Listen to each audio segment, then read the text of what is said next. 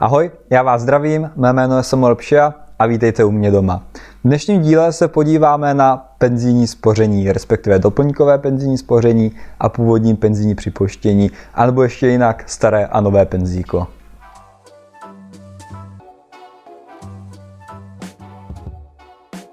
Chtěl bych se dnes podívat na to, jestli má penzijní připojištění, doplňkový penzijní spoření význam a jaký jsou mezi nimi rozdíly prvé řadě je ta potřeba si uvědomit to, že penzíko je státním produktem a jak už jsem naznačil, existuje nějaké staré a nové. Staré penzijní připojištění tak vlastně fungovalo do roku 2013, kdy docházelo k nějaké důchodové reformě a vznikala nová penzíka, takzvaně doplňková penzijní spoření. Ta stará, před rokem 2013, tak tam měla určité výhody tohoto typu.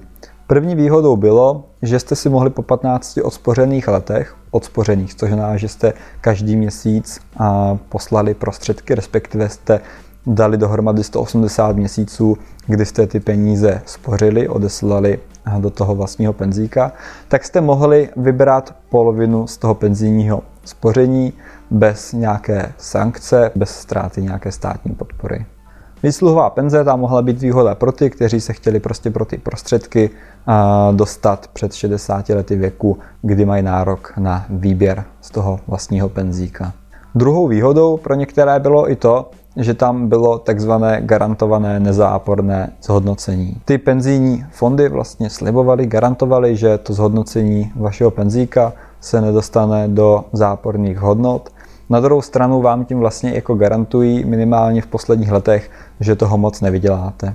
Problém je právě v tom, že všechny mají jednotnou nějakou investiční strategii, která musí být vysoce konzervativní, investují primárně do nějakých krátkodobých investic typu státní dluhopisy, nějaký fondy peněžního trhu a tak dál. A vzhledem k tomu, jaký výnosy právě tyto instrumenty nesou v posledních letech, tak prostředky zde de facto nedosahovali žádného zhodnocení nebo velmi minimálního, třeba do 1%, kolem 1%. Naopak nové doplňkové penzijní spoření tak nabízí z hlediska investování už mnohem více možností. Sice vám negarantují nezáporné zhodnocení, takže ten váš výnos za ten rok může být i v minusových hodnotách, což se od roku 2013 už nějaký rok stalo, už to klienti nebo ti, kteří mají penzíka, zažili. Na druhou stranu vám dovolují si vybrat ze tří investičních strategií z pravidla, z nějaké konzervativní, vyvážené a dynamické, která je postavená primárně na akcích. A díky tomu vlastně vy si můžete nějakým způsobem vybrat, jakou potenciální výkonnost to vaše penzíko bude nést, bude mít. Pokud máte delší dobu do důchodu, dejme tomu více jak 10 let, nebo abych byl přesný do 60 let věku, ne úplně do důchodu, a takže do možnosti ty prostředky vybrat, tak samozřejmě dává smysl si zvolit tu agresivnější, dynamičtější strategii, protože můžete dostáhnout vyšších výnosů a ruku v ruce se státní podporou to, ten výsledek pak může být celkem zajímavý. Na druhou stranu u těch nových penzíjek přicházíte o možnost takzvaně té výsluhové penze, vybrat si polovinu těch prostředků, ale to zase nahrazuje varianta před důchodu, ale tomu se budeme věnovat někdy v nějakým dalším videu příště. Pokud si zakládáte penzíko v dnešní době, tak samozřejmě tam už nemáte možnost toho výběru, máte ty nový doplňkový penzijní spoření, ale spousta lidí má penzíka založená před rokem 2013 a ještě si je do těch novějších nepřeváděla. Abych odpověděl na otázku, jestli se vyplatí ten převod, tak je to vlastně relativně jednoduchý. Za prvý si odpověste, jestli máte prostě déle jak 10 let do těch 60, kdy to penzíko můžete vybrat. Pokud ano, tak se vám prostě z 95% případů vyplatí to penzíko převést, zvolit nějakou dynamičtější strategii a zvednout tu výnosnost. Protože ta aktuální vám možná nebude pokrývat ani inflaci. Pokud vám zbývá kratší doba, tak už to stojí za zvážení, můžete volit nějakou vyváženou strategii, anebo si to nechat v tom původním. Můžete si část těch prostředků z toho původního vybrat, pokud splňujete těch 15 odspořených let, tady tu podmínku, tam už je potřeba tu situaci vyhodnotit v rámci nějakého finančního plánu, v rámci nějakých vašich priorit a, a vlastně dát dohromady, jaká ta varianta je pro vás rozumnější. Převod toho penzíka není úplně problémem, dá se to řešit relativně jednoduše v rámci té stejné samozřejmě penzijní společnosti, takže tohoto se úplně nějak bát nemusíte. Výhodou penzíka samozřejmě je jinak ještě to, že dostáváte k tomu nějakou státní podporu, to začíná od 300 korun měsíčně, tam dostáváte 90 korun až po nějakou tisícovku, kde je ta státní podpora nejvyšší. To, co posíláte nad tisícovku, tak vlastně si můžete o to snižovat základ daně a můžete si snižovat základ daně až od, 20, od 24 tisíc, takže vlastně až 3 tisíce měsíčně v rámci penzíka může být teoreticky efektivní.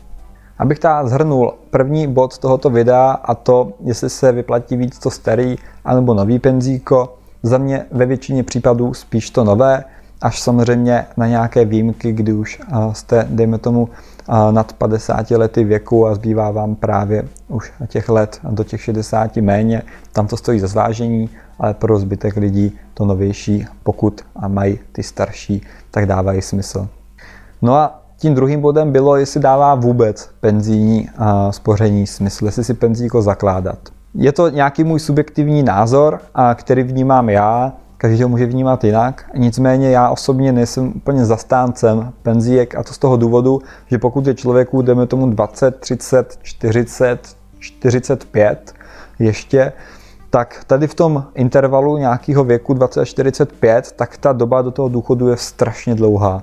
Hlavně pokud se budeme bavit třeba o letech 20 až 35 věku, tak tam prostě máme před sebou třeba 30-40 let do nějakých 60 a já osobně úplně nemám rád právě to, že ten produkt není flexibilní, není likvidní. Já nemůžu nějak reagovat individuálně na nějaké změny na trzích, na tom, že se změní třeba politický systém, sociální nějaký systém, změní se měna. Za těch 30-40 let se může stát strašně moc věcí a ta nulová flexibilita je něco, co mě na tom penzíku právě celkem vadí. Takže můj osobní názor je ten, že pokud je člověku mezi 20 až 45, tak to penzíko a nemá za mě ještě takový význam, ačkoliv ta dynamická strategie spolu se státní podporou může dávat vlastně celkem smysl. Už je na každým, jestli si vyhodnotí to, že ten časový úsek je pro něho v pohodě, přestože nemá moc možností, jak reagovat na nějaké ty situace, anebo jestli to vnímá jako nějaký riziko a není ochotný ho akceptovat. To je prostě individuální, ale takhle se na to dívám já. Pokud je vám nad 45, tak tam už bych to penzíko viděl jako relativně smysluplnou záležitost, protože ten časový úsek je už nějakých 15 let a méně. Tam už jako člověk dohlédne trošku líp a dokáže si představit, jak ta budoucnost bude vypadat. Je tam ten pocit bezpečí o něco větší a tam právě, jak jsem říkal, ta dynamičtější strategie se státní podporou už je zajímavá a do toho penzíka bych vlastně i šel. Šel bych dát do něho pouze do výše 1000 korun měsíčně, kde čerpáte maximální státní podporu. Z určitých důvodů zase eh, to daňové zvýhodnění moc neberu, nemusím, ale tomu se budeme zazvěnovat taky v nějakým separátním videu. No a čím víc se přibližujete samozřejmě tomu věku 60, tak tím to penzíko je za mě vlastně atraktivnější. Paradoxní situace nastává po 60. Tam vlastně vnímám to penzíko jako nejzajímavější nástroj, a nebo jeden z těch nejzajímavějších, přestože už vlastně jste možná v nějaké penzi a to díky tomu, že penzíko od 60 let věku je už jen na nějaký pětiletky, pětiletý úseky. No a když si to vezmete čistě jako logicky a matematicky, tak pokud posíláte tisícovku měsíčně, tak za těch pět let naposíláte na vkladech 60 tisíc. No a na státní podpoře dostanete při té maximální výši něco kolem 13 tisíc plus minus, to teďka tak rychle z hlavy nespočítám. No ale to průměrné roční zhodnocení vám bude dělat někde kolem 4,5-5%. A nepočítám teďka zhodnocení samotné té investiční strategie, tam beru to, že by byla třeba nejvíc konzervativní, takže by tam bylo 0%. Bavím se vloženě o zhodnocení vlastně díky té státní podpoře za těch pět let. V tu chvíli to penzíko je atraktivní, protože to zhodnocení versus nějaká míra rizika dává velký smysl a 4,5 až 5% ročně při té míře rizika není tak úplně jednoduchý najít a tadyhle máte ten výnos vlastně i jako relativně v úzovkách jistý. Toto jsou tam nějaké pohledy, jak se na penzíka dívám já. Jak jsem říkal, to je nějaký můj subjektivní pohled.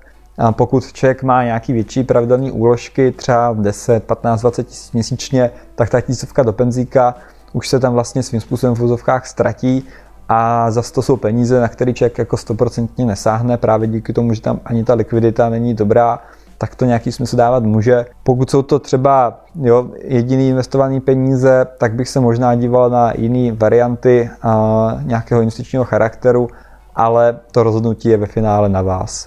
Pokud máte starší penzijní připojištění a máte více jak 10 let do 60, šel bych do těch novějších. A pokud zvažujete, jestli si penzíko založit, udělat, tak jak říkám, úplně do těch 45 let věku penzíka nejsou mými hlavními favority, právě díky prostě té nulové flexibilitě a likviditě, dostupnosti těch prostředků peněžních. Pokud je vám nad 45 anebo i na 60, tak v tu chvíli to penzíko už vnímám jako mnohem zajímavější nástroj a tam bych s ním klidně pracoval. Budu rád, když mi do komentářů napíšete, jak se na penzíko díváte vy, jestli ho máte rádi, nemáte rádi, proč případně jo a ne, protože těch důvodů může být dost, je to diskutovaný produkt, takže věřím, že spousta z vás má možná i odlišný pohled než já a někteří se naopak s ním budou stotožňovat, takže klidně mi to napište do komentáře, jinak pokud se vám video líbilo, budu rád za odběr, sdílení, like a budu se na vás těšit u dalšího videa příště. Ahoj.